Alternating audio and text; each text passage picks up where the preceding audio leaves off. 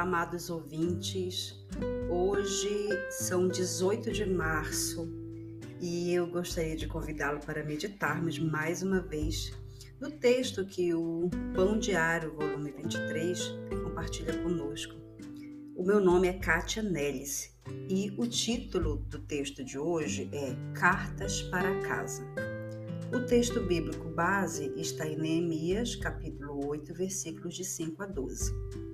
Vamos ouvir. Longe de casa e treinando para a Segunda Guerra Mundial, os recrutas usavam o humor e as cartas que recebiam e escreviam para lidar com os desafios que enfrentavam. Em uma carta, um jovem descreveu o processo de vacinação com admirável exagero Dois oficiais médicos nos caçaram com arpões, nos agarraram, nos pregaram ao chão e nos furaram os braços. No entanto, um soldado começou a perceber que o humor só lhe servia de apoio até certo ponto.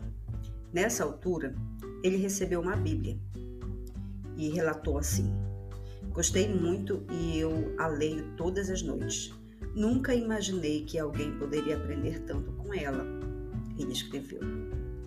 Há muito tempo, os judeus voltaram para casa após anos de escravidão na Babilônia e descobriram que os seus problemas os acompanharam. Enquanto tentavam reconstruir os muros de Jerusalém, enfrentaram inimigos, fome e o próprio pecado. Em meio aos problemas, se voltaram para a palavra de Deus. Ficaram surpresos com o que aprenderam.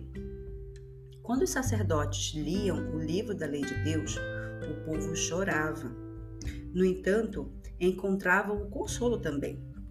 Neemias lhes disse: Não fiquem tristes, pois a alegria do Senhor é a sua força.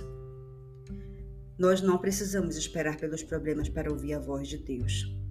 Na Bíblia, aprendemos sobre ele, o seu perdão e consolo.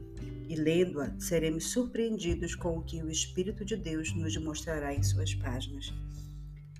É muito verdade, irmãos, que é o conhecimento da verdade, da palavra, que nos traz toda a libertação. Então, que todos os dias nós possamos meditar nessas preciosas palavras. Vamos orar? Senhor, obrigado pela tua palavra. Obrigado por nos ensinares diariamente mais sobre ti. A tua palavra, a Bíblia, nos ajuda a sermos e a vermos como realmente nós somos e também a vermos como o Senhor nos ama, como tua graça e tua misericórdia nos alcança todos os dias. Nós oramos assim, Senhor, em nome de Jesus Cristo e com o perdão dos nossos pecados que rogamos. Amém.